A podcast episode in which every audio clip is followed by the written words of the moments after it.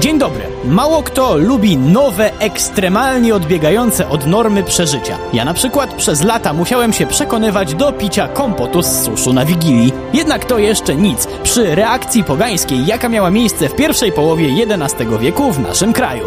Bo prawda jest taka, że chrześcijaństwo na naszych ziemiach nie od razu się przyjęło, a w pewnym momencie nasi przodkowie powiedzieli stanowcze i bardzo krwawe w skutkach nie. Jakie były kulisy wybuchu buntu, który wymazał 5 lat z naszych kronik, czy na pewno spowodowany był tylko niezadowoleniem z nowej wiary? Przy mikrofonie Wojtek Drewniak pora na kolejny odcinek programu w Drewniakach przez świat.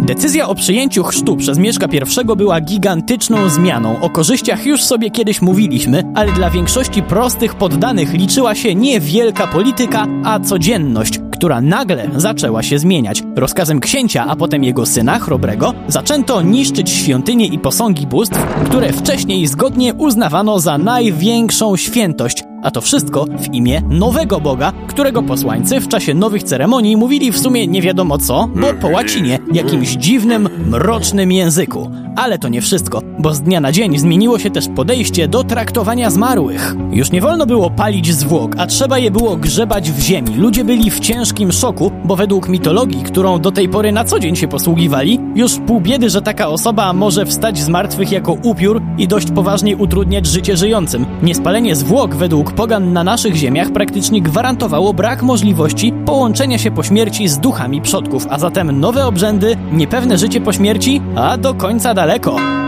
Bo do kompletu doszło jeszcze mnóstwo nowych zasad i to dotyczących osobistych kwestii, na przykład kiedy można jeść mięso lub kiedy, że się tak wyrażę, spółkować i nie, nie chodzi o zakładanie firmy. A jak ktoś nie chciał się podporządkować, to kary były srogie, chłosta, kastracja i inne nieprzyjemności.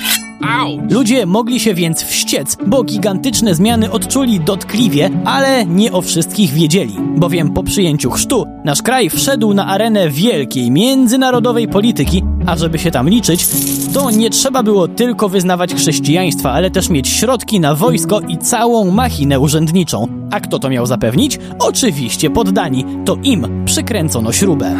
Prości ludzie nie wiedzieli, że zabieranie owoców ich ciężkiej pracy związane jest z polityką. Myśleli, że to znowu przez ten cały kościół.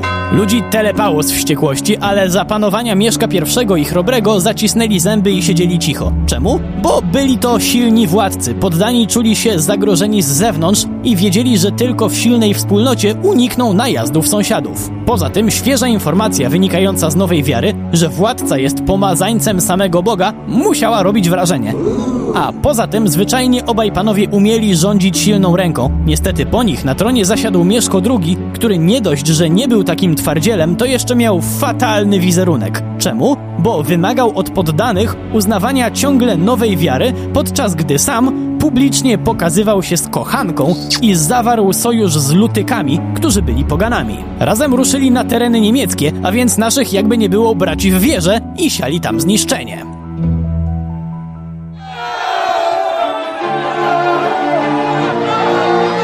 Zaczęły się bardzo ciężkie wojny, ludzie żyli w coraz gorszych warunkach i jednocześnie patrzyli, jak jakoś znajdują się pieniądze, żeby budować nowe świątynie chrześcijańskie. Coś było nie tak. Być może sytuacja by się uspokoiła, gdyby nie fakt, że Mieszko II przegrał te starcia z Niemcami, a później musiał się w te pędy zawijać z kraju, bo obalił go przyrodni brat Bezprym. Być może byli tacy, którzy myśleli, że może to będzie zmiana na lepsze, jednak Bezprym błyskawicznie wyprowadził poddanych z błędu, bo okazał się jednym z najbrutalniejszych władców w naszej historii. Za jego rządów nikt nie mógł czuć się bezpieczny. Czara się przelała. Najpierw w tajemniczych okolicznościach zabito Bezpryma, a kiedy Mieszko II wrócił i liczył na to, że w takim razie to on sobie teraz wróci do rządzenia, to jego też zabito.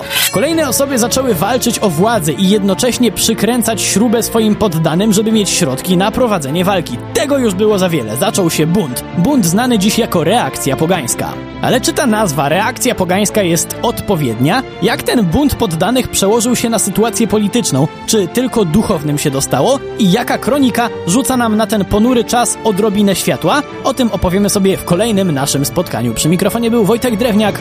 Do usłyszenia.